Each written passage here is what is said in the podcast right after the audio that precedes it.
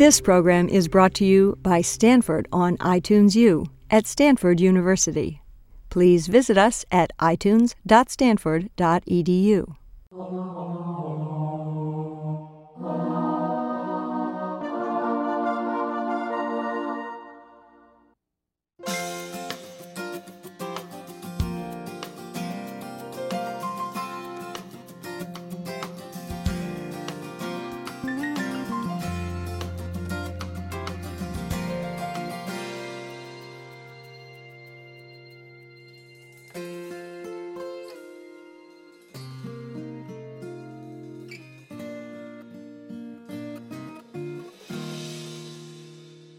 main things I'm going to cover, sort of questions that I think most people have in regards to cognitive changes with aging, are, are what can you expect with age, how much cognitive change is too much, um, and uh, a tougher question, in a lot of cases, what can be done to minimize or, or prevent some of these.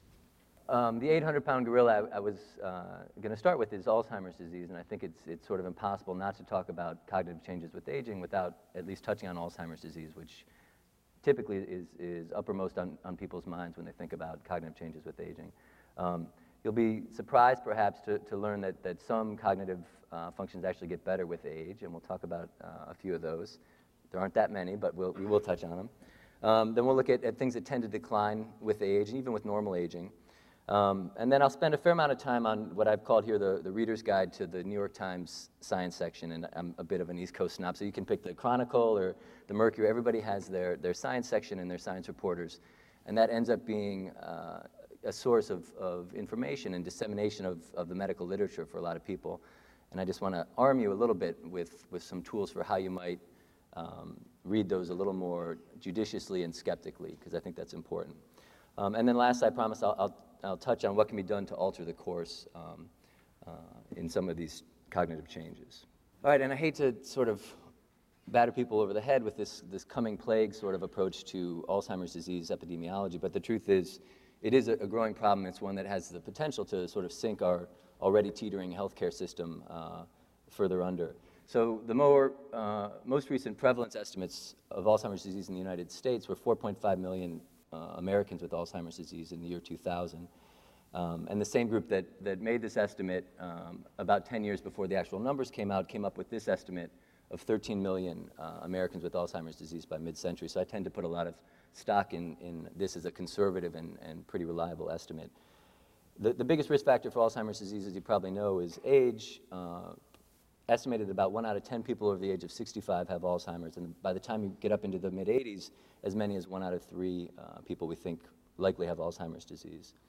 It's an incredibly costly, in, in addition to the obvious and sort of overwhelming uh, individual and social costs, there are great uh, financial costs as well. The other big issue that merits touching on is this newer uh, entity called mild cognitive impairment, or MCI. Uh, this is in many cases a precursor to Alzheimer's disease, though importantly not, not in all cases. And this is a big area of, of research interest, um, certainly my own research interest, but also uh, across the country and really across the world. Um, and I'll just give you the definition of mild cognitive impairment. The, the first criterion is that people have subjective memory complaints. That is, the, the patient themselves, the subject themselves, feels that their memory isn't what it used to be. And then this is probably the most important criterion, is that there are objective deficits that is, when, when we have a patient come in and undergo formal, pretty exhaustive neuropsychological testing, we can demonstrate uh, that they have focal memory deficits. That is, that their language is normal, their visual spatial skills are normal, their cognitive speed is normal, but they have very focal uh, and obvious deficits in short term memory in particular. And this 1.5 standard deviations below the mean for age is, is more important for research purposes, but what is important for this setting, I think, is that uh, the neuropsychological testing we do here at Stanford, and, and most places that do this have uh, large sort of normative values. So we know based on your age and your education where you ought to fall uh, in your performance, and that's what we match you up against, and that's very helpful. Uh, for mild cognitive impairment, you can't be demented, which means simply that although you have some cognitive deficits, they aren't severe enough to impair your ability to get by day to day, to function independently. Um, if you follow these people longitudinally, so people that you define with these criteria and you follow them out over time, about 12% of these people each year will convert to uh, more florid, sort of clinically obvious Alzheimer's disease. So that over four years, about half of this group will have converted to Alzheimer's disease. Um, And these estimates vary. The 12% per year is sort of a mid-range. Uh, it sort of depends on how strictly you define these criteria. What's also obviously very important, in addition to the fact that this is a high-risk group for converting to Alzheimer's disease, is that a lot of these people, at least over four, five, or six years, don't convert. And be very helpful and important to know when you first see somebody whether they're going to fall into the group that converts or doesn't convert. And this, in particular, trying to predict who's going to convert from MCI to Alzheimer's is a huge uh, research interest area now. And this is another way to, to sort of think about mild cognitive impairment as being on the spectrum between normal healthy aging and Alzheimer's disease. Um, and as I mentioned, the sort of the pressing research questions related to mild cognitive impairment are uh, how do we know who, when we see them at, at time zero, is going to convert and who isn't going to convert? And even more importantly, if we can make that distinction, uh, how can we prevent them from converting? Obviously, that's what we'd love to be able to do. So just a quick uh, Oedipal interlude for the Freudians in the room to sort of remind me about the importance of a, a metric. These are data generated by my then six-year-old son to sort of remind me about the importance of this. So my wife was away for a weekend, and during an otherwise completely pleasant breakfast with my son, he, he un, unsolicited offered up this. He said, Dad, I think, you know, I don't mean to surprise or disappoint you, but I think you should know that I love mommy a little bit more than I love you. Just laying it out there. And so, progressive Northern California dad that I am, I said, you know, the mother's role in the family can't be underestimated, and, or overestimated rather. And I think sensing my panic, he said, well, maybe it would help if I graphed it for you. Again, unsolicited, like, he's really going to drive this point home. So this is the graph that he generated.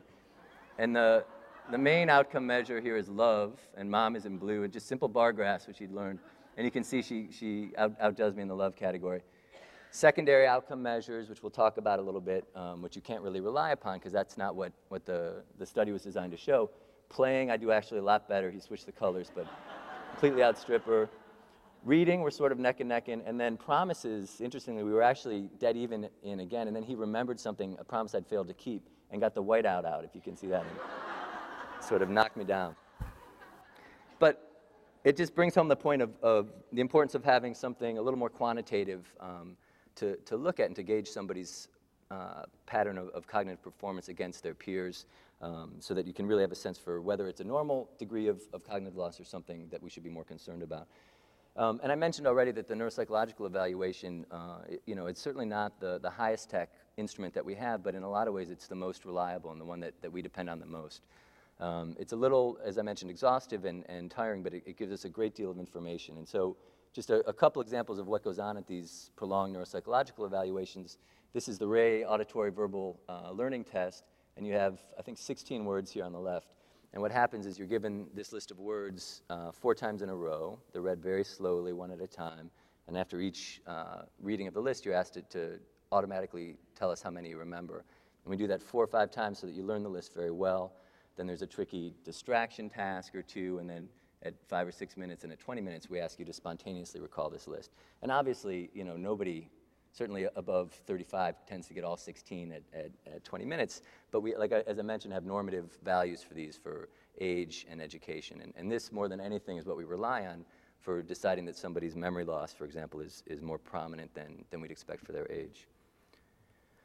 This is a similar sort of memory task. Here, obviously, visual spatial instead of verbal. You're asked to, to copy this design and then again 10 minutes later after some distraction to recall as many features of it as you can um, spontaneously.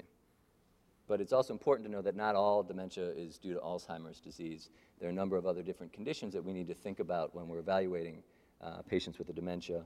There's vascular dementia, there's something called frontotemporal dementia, which is another neurodegenerative disease um, related in some ways to Alzheimer's, but, but different pathology and ideally, when we have treatments, different treatment uh, modalities. Dementia with Lewy bodies is another neurodegenerative dementia. Um, Alzheimer's disease tends to make up about 70% of, of all dementias that we see, and, and these uh, sort of round out the top four. It's also important to know that there are reversible causes of memory loss. Uh, and when we see somebody in the clinic, uh, things that we always think about because they're easy to fix are vitamin B12 deficiency. Um, and I know, you know, everybody and their, their brother takes uh, extra amounts of B12, and, and usually, typically when there's significant B12 deficiency, oral um, B12 doesn't, doesn't fix it. And so this is something that we need to, to treat with uh, intramuscular injections. Thyroid, low thyroid in particular, is something that can be readily fixed um, and can cause memory loss. And then there are a number of drugs, and this is probably more important for uh, an older audience where a lot of people are on different antihypertensives. Um, anticholinergics, in particular, work very well for bladder incontinence.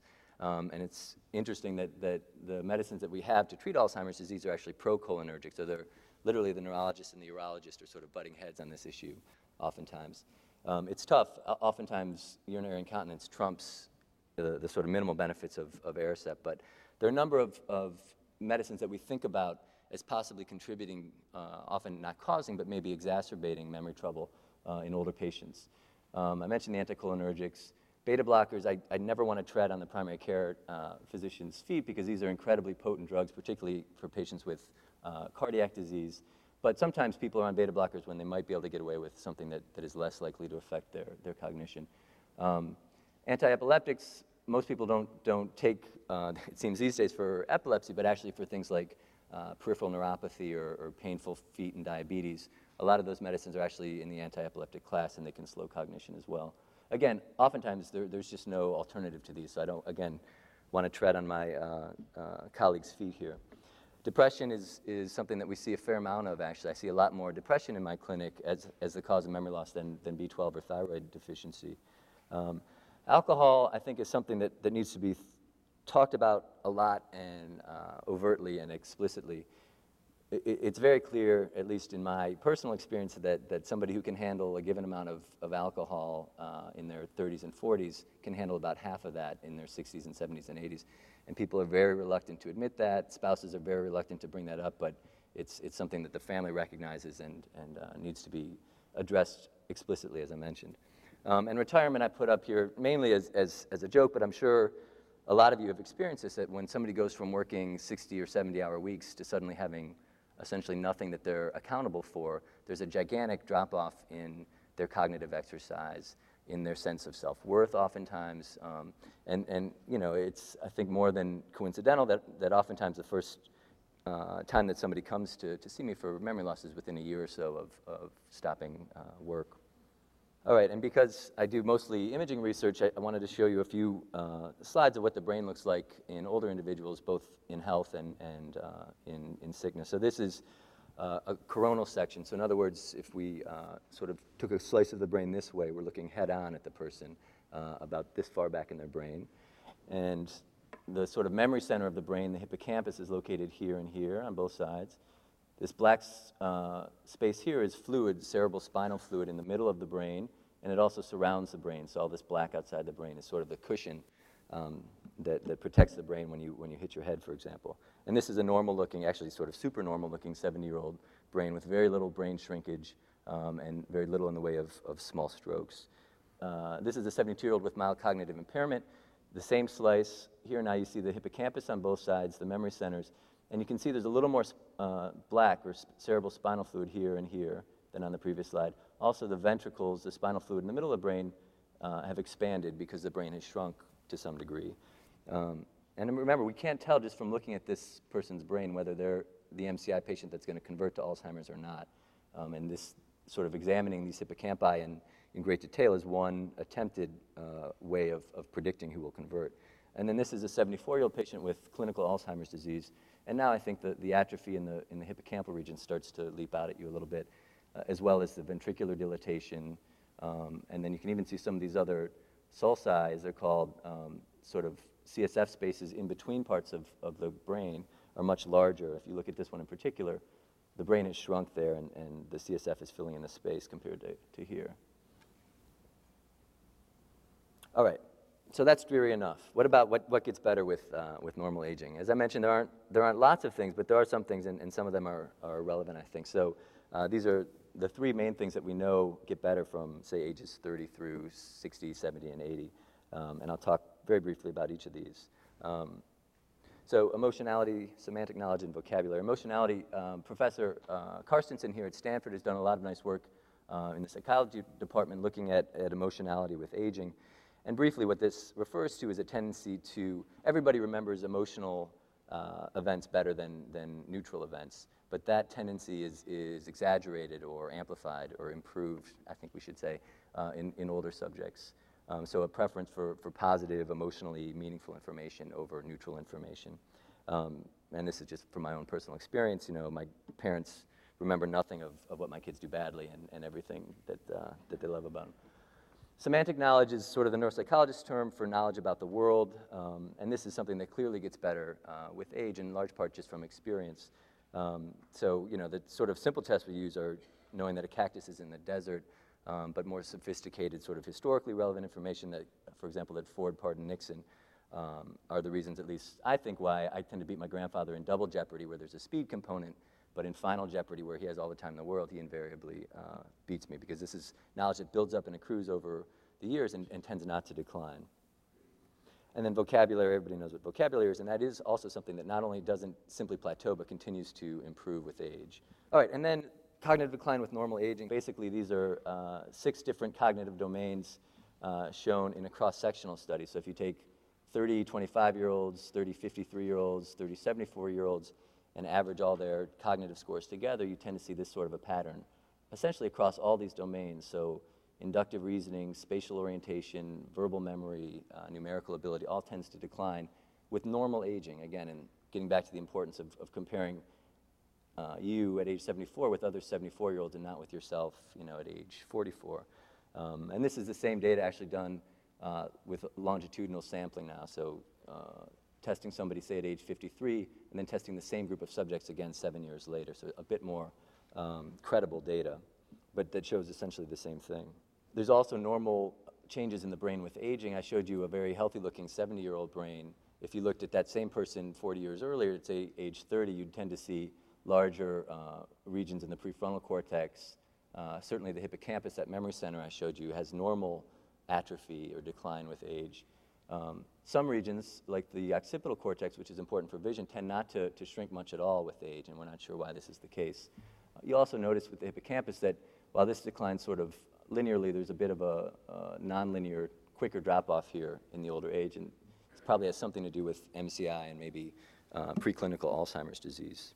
And we touched on this briefly, uh, but this also points to another problem that we see in, in aging brain. So this is a 47 year old brain now these are uh, cross sections, so you can see the eyeballs here at the top with the nose in the middle, and this is one higher than that, and this is towards the top, all is cross sections like that. Um, and here's the, the memory area in this view. So this is a, a less healthy 67-year-old brain um, who now you start to see, again, the atrophy of the hippocampus. These black regions are getting bigger. And what's more important here are these white lesions, which are called uh, small vessel ischemic disease or sometimes sort of mis miscalled uh, mini strokes. We're not exactly sure why this starts to accumulate. We're pretty sure it's not good for you, and we know it has something to do with um, vascular risk factors. But this is proven surprisingly sort of elusive as to what this accrual of this sort of white matter disease is due to, what it entails, um, how much uh, of a burden it puts on cognition, and, and, how to treat it. So this is another active area of, of research. All right, and I want to spend a fair amount of time on this uh, sort of reader's guide approach. So it, it's tough, you know, having uh, family come into the clinic and somebody will literally drop, you know, the, the Tuesday Science Times on my desk and say, have you seen that aluminum causes Alzheimer's disease or that cell phones cause brain tumors? And it happens a lot, um, and particularly in Alzheimer's disease because it's an illness that everybody would love to, to be able to treat or prevent. Um, but there's some important things to know about Alzheimer's disease studies uh, in particular. Alzheimer's disease is a very gradual illness, and it costs a lot of money and requires a lot of uh, patience to do good uh, forward-looking or prospective studies. So a lot of what we get initially is actually not putting somebody on uh, ibuprofen and seeing if they don't develop Alzheimer's disease over the next 15 years, because those are very expensive studies. What happens instead is you take 1,000 people who already have Alzheimer's disease and 1,000 age-matched uh, older controls who don't have any cognitive trouble, and you literally sort of go through their medicine cabinet and say, you know, the people who didn't have Alzheimer's disease tended to take cholesterol-lowering agents more than the Alzheimer's patients did. And the problem is um, that there are a lot of statistical issues with that that, that make it a, a good way to generate hypotheses, but, but not to prove anything. And all these retrospective studies where you go back and see what, what people were doing, how they were living, what medicines they were taking, how much alcohol they used, need to be proven or borne out in prospective studies. And that's a much more burdensome, painful undertaking and one that doesn't get any press because it's, it's a lot less uh, uh, stimulating and, and, it takes much longer to do. Um, but without going into the details here, as I mentioned, there are a number of statistical issues with retrospective or case control studies. So you need to be very careful when you read this big headline about cholesterol lowering agents or uh, ibuprofen or uh, anti-ulcer medicines 10 years ago, which has since been debunked. But there's one every year or two, basically, that comes out. Um, and you know, one, one big issue is that uh, a patient who 10 years ago was taking an anti-cholesterol lowering agent, there are a lot of things about that patient or that healthy control that are different uh, than an Alzheimer's patient who 10 years earlier wasn't taking that. They may have had a higher education, better access to, to health care, uh, any number of things that could be a confound. Um, and they try and control for these, these sorts of confounds, but it's, it's hard to, to do that completely and, and uh, without fail. So this, these prospective studies are the gold standard in, in clinical medicine. They're very hard to do, they're very costly, they're very time consuming. Um, and in particular, um, this randomized, double-blind, placebo-controlled study where you say, for example, there's been a retrospective study that shows or suggests that there's an association between, say, ibuprofen and not getting Alzheimer's disease. And so the next step is to test that prospectively and take 100 patients, say, with MCI and 100 healthy, con- or yeah, 100 patients with MCI and put half of them on ibuprofen and half of them on a placebo, follow them for three or four years, and see whether you know, your hypothesis that was generated in the backwards-looking study actually is borne out. Um, and uh, you mentioned here that these are where case control studies go to die because a lot of this, unfortunately, doesn't uh, pan out in prospective studies. And speaking of NSAIDs, this is one recent and pretty telling example of, of you know, it, it's not that we, we ought not to do these, we have to do these studies, but we also have to be prepared that a lot of them are going to be negative and aren't going to pan out. Um, and this was a, a very nicely uh, uh, organized and carried out randomized placebo-controlled study of a nonsteroidal anti-inflammatory agent that had no effect um, in patients with Alzheimer's disease. And these are just some of the cardinal rules when, when thinking about these articles. So we already talked about the fact that, that a correlation or an association between having taken an NSAID 10 years earlier and not having Alzheimer's disease doesn't prove causality, right? That's the biggest sort of fallacy about these backwards-looking studies is that it, all it shows is an association, and you can't make any more of it than that until you've done the gold standard studies. There's also a, a pretty significant bias still against negative studies, so it may be the case that 10 studies were done looking at, uh, you know, statin use, anti-cholesterol agents in retrospective studies. Six of them might have been negative, but because it's hard to get negative studies published, they never make it to the light of day, and the four positive studies get published. Um, and then the other important thing in thinking about these trials that get reported is that something that's statistically significant over 500 patients may have very little clinical significance in a, in a single subject. Um, and again, you, you, don't have to worry too much about all these, but mostly as sort of a, a warning to take these with a grain of salt. Um, and so with that in mind, I promised I'd close um, thinking about things that we might be able to do to minimize really both the sort of normal decline with aging, but I think more importantly, um, the sort of drop off from normal healthy aging uh, and some mild cognitive decline into MCI or Alzheimer's disease. Um, and this is just sort of a list of things that have come up in these retrospective studies over the last five or 10 years that I've been asked about um, and I'm happy to field more. I obviously won't cover everyone that's, that's come out there. Um, and I, I, don't want to come out as, as sort of nihilistic about these things. A lot of these have given us very good leads that are being followed up now, but a lot have, have sort of fallen off the radar for, for good reason. Um, so there are a bunch of sort of interpretations you could come up with uh, based on these sorts of studies that healthy living is the best way to, to stave off cognitive decline, or sort of the opposite, the weekend in Reno, alcohol, cigarettes even have been in, shown in some studies to have cognitive benefits, coffee. Um, Drugs, uh, again, statins, uh, NSAIDs, things like that. I'll, show, I'll point to a couple other studies. There's a big interest now in this notion of cognitive reserve and sort of a corollary of that, cognitive training, um, which I'll touch on briefly. I never ever make people do crossword puzzles if they don't enjoy them. I think this, this gets overinterpreted as to uh, something that's going to be saving brain cells. I think it's a, a, fate worse than death to have to do crossword puzzles if you don't like them.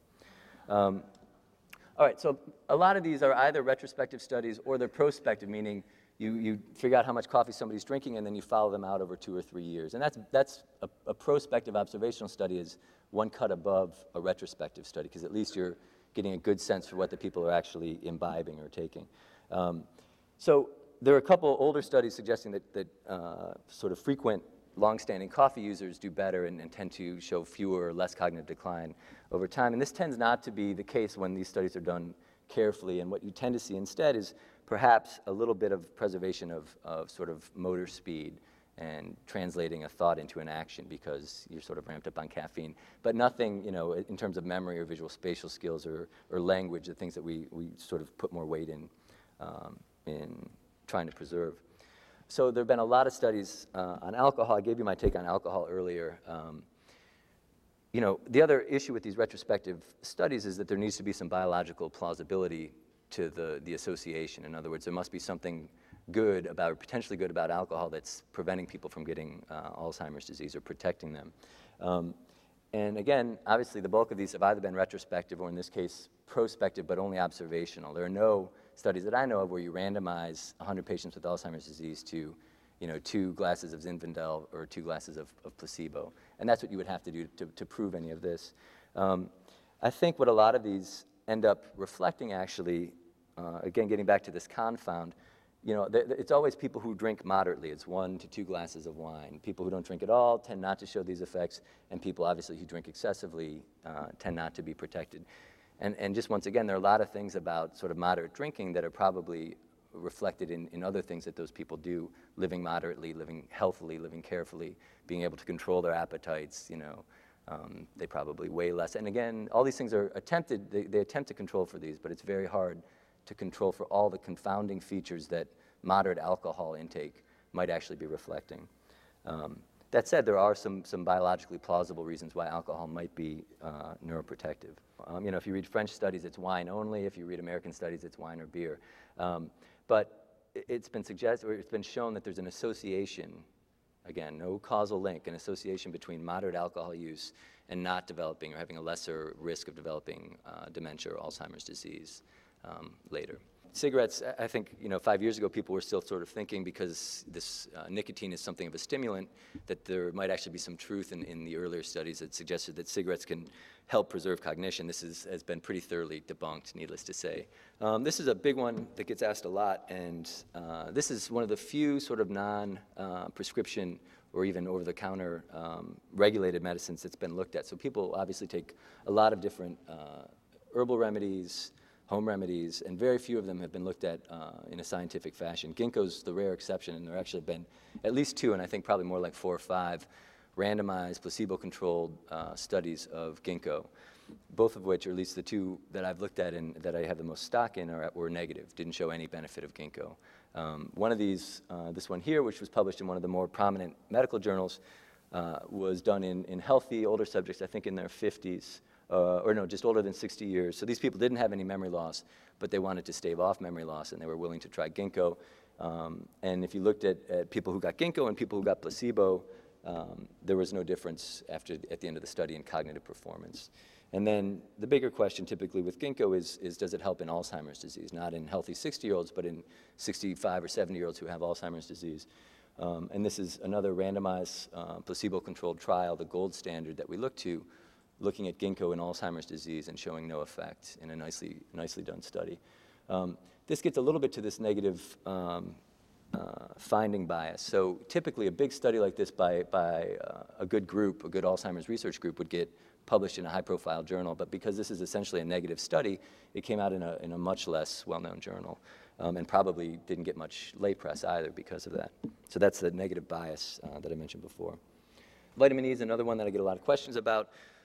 There was a study in uh, 2000 now, I guess, a big study was in the New England Journal of Medicine um, suggesting that vitamin E was in high doses, 2,000 units per day, was protective in Alzheimer's disease. And people who took vitamin E at that dose did better than, than people who took placebo in Alzheimer's disease. That study um, got lots of press. It was uh, pretty statistically iffy, actually. It had to be, initially, there were no significant differences between placebo and vitamin E, but then they corrected for the fact that, that I think the placebo group had a, a higher cognitive score at baseline, which is a bit of a, a statistical no no. But, but basically, it was, a, it was an iffy finding to begin with. In the interim, there's been uh, a recent meta analysis suggesting that at, at, high doses, such as 2,000 units used in, in Alzheimer's disease previously, there may actually be some risk um, to vitamin E. Uh, and then I think even more importantly, there's been a, a, recent, again, New England Journal of Medicine study. This is probably the best study we have in mild cognitive impairment to date, and I'll show you uh, the, one of the last slides talks about that study. But basically, if you randomized people with mild cognitive impairment to vitamin E or placebo and looked at conversion to Alzheimer's disease, three years later, there was no difference between vitamin E and placebo. So for this sort of laundry list of reasons, I, have now stopped recommending vitamin E for patients with uh, memory loss or Alzheimer's disease. Cardiologists obviously have, have different recommendations, and, and this doesn't mean you should toss your vitamin E out, but um, if it's from your neurologist, maybe you do want to toss it out. So statins, uh, I think I'll show this one and then maybe one last slide. Statins are used ubiquitously and, and uh, beneficially by a lot of primary care physicians and geriatricians to lower people's cholesterol. There were a series of, again, retrospective studies suggesting that there was an association between having taken statins and having a lesser risk of developing Alzheimer's disease.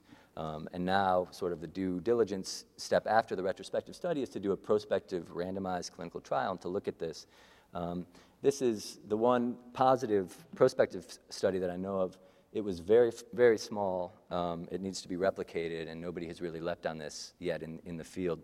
But it's promising, and again, this is the sort of step that you have to go through to prove that one of these retrospective studies is actually going to bear some fruit in, in a real world setting. So the jury's still out on statins. Certainly, if you have high cholesterol, you should take them, but I wouldn't start taking them now to, to stave off memory loss because these aren't completely uh, benign medicines. All right, and this is the prevention trial uh, in mild cognitive impairment that I mentioned. This is a very large study, uh, multi site, uh, randomized, placebo controlled study of patients with mild cognitive impairment, meaning memory loss but not yet demented, who have a big conversion rate to Alzheimer's disease. So it's a, it's a good group to study. And here, patients were randomized either to placebo or to vitamin E or to donepezil, which is sort of the mainstay of, of treatment in Alzheimer's disease. It's better known as Aricept. And the main outcome measure here uh, was conversion from MCI to Alzheimer's disease at three years. So that was the, the one that the, the study uh, coordinators were banking on. That's what they really wanted to look at and neither vitamin E nor Aricept had any uh, impact on conversion compared to placebo. So at three years, the same number of subjects converted in the, in the three different groups, which was disappointing.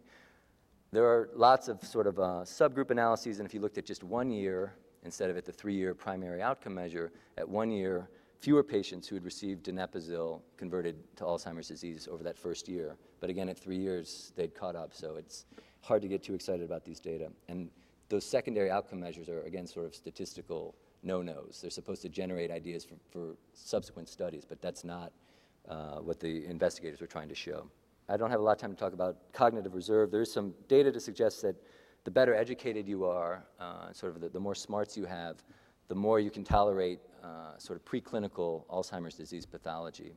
And the best example of this are a couple very uh, sort of outstanding epidemiological studies involving religious orders, um, one around Kentucky and one near Chicago, which are sort of known in the lay press as the Nun study, and, and this one, the other Nun study, um, which also had actually some, some brothers in it.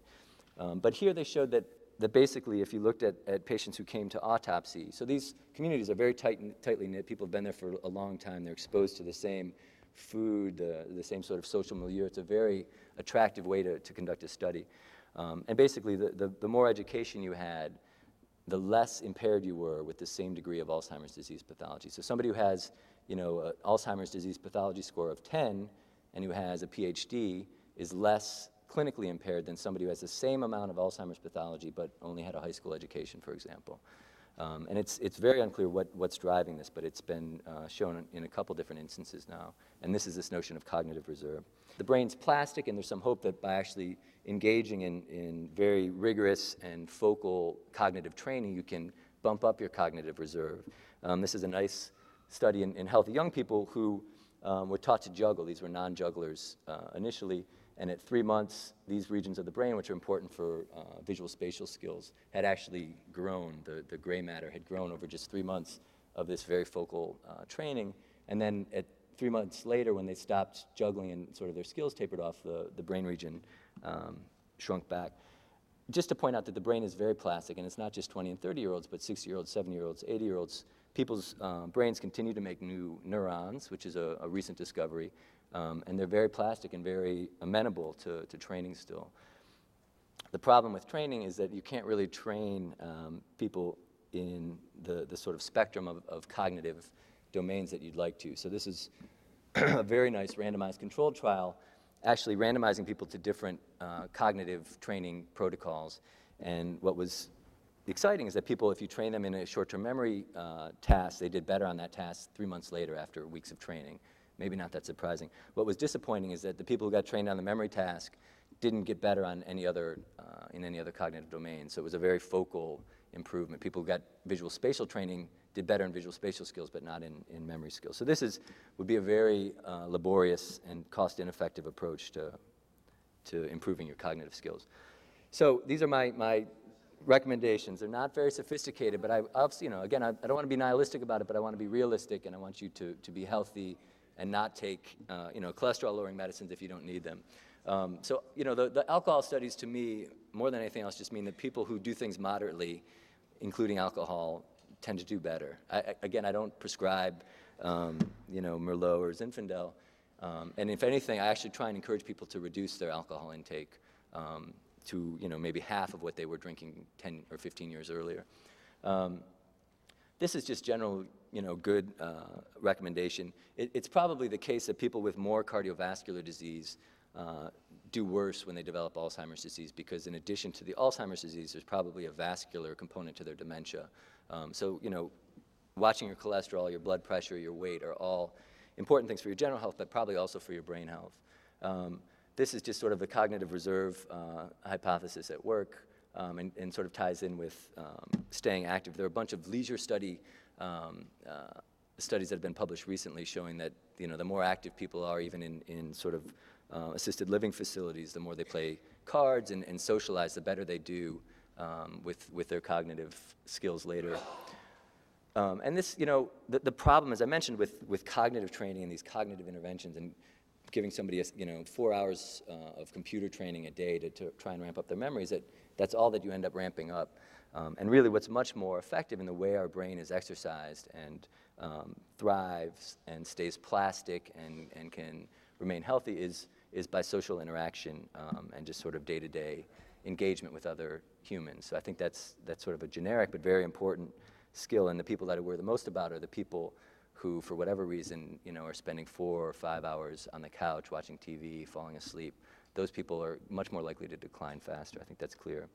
Um, and then lastly, you know, we're, we're close, uh, I think, in Alzheimer's disease, a lot closer than we've, we've been before, but there's a lot of work to be done.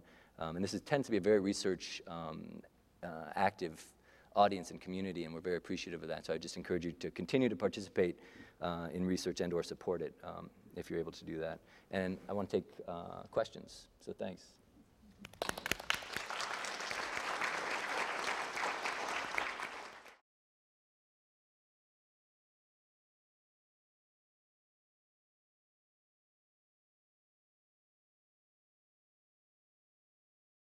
I haven't seen anything that specific, sort of vegan versus uh, omnivorous.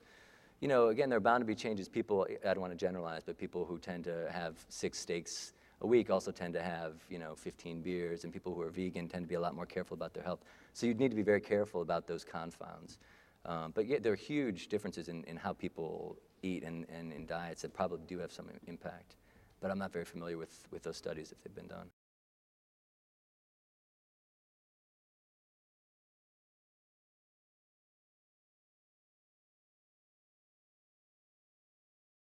The way people typically arrive at this neuropsychological testing is to say to their primary care physician, for example, my memory isn't what it used to be. It's a little worse than, than you know, what I see in my friends of my age, and I'm concerned about it. The primary care doctor then can either refer directly to neuropsychology or, or have them stop by and see me first. I do a neurologic exam and take a history, and then refer them to neuropsychology. Uh, and that's, that's the sort of the safest, most conservative way to do it.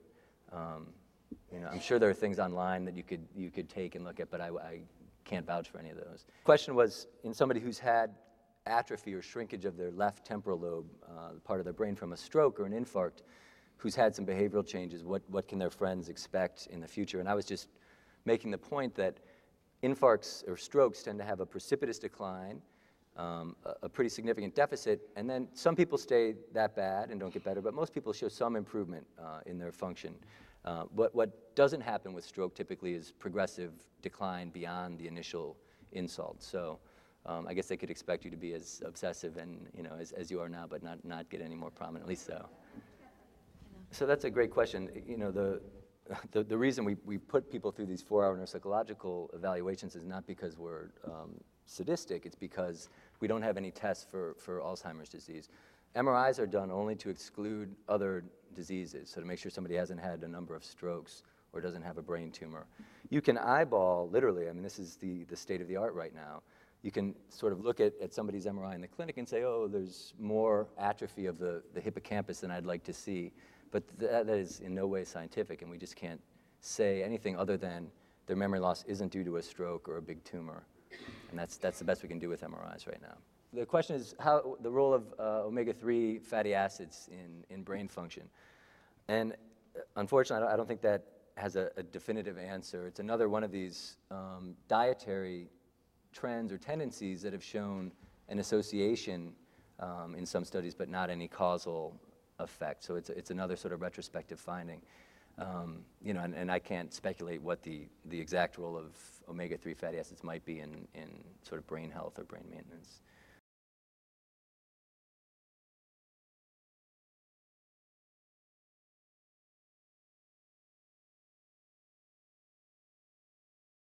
Depression, we think, has a very real uh, effect on cognition and sort of an organic, you know, brain effect in that if you uh, image people, if you do functional imaging of people with depression, they tend to show deficits, uh, functional imaging deficits in their frontal cortex, which is important for attention, alertness, uh, and memory, among other things. When you treat those people, whether it's with talk therapy or psychotherapy or medication, those deficits tend to uh, resolve their cognitive performance improves and the, the functional MRI or, or PET study gets better.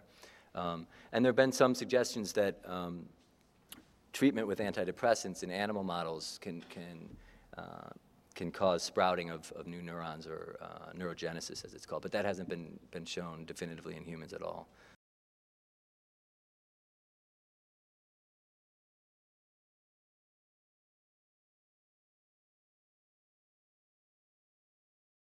It's hard to know sometimes. I mean, sometimes people just know, right, that everybody forgets a word here and there, but, you know, things that, that really concern us are repeating the same question two or three or four times over the course of a day, telling the same story, again, two or three or four times over the course of the day.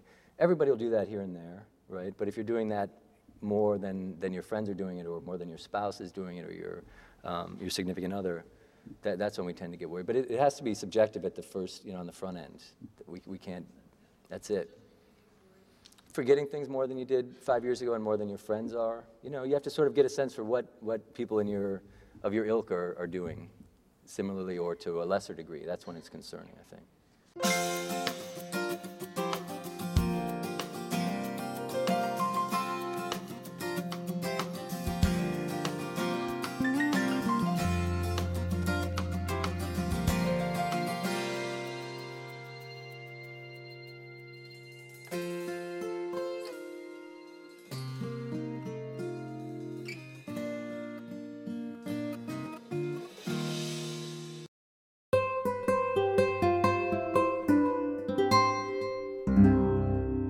The preceding program was brought to you by Stanford on iTunes U and is copyrighted by the Board of Trustees of the Leland Stanford Junior University. Please visit us at itunes.stanford.edu.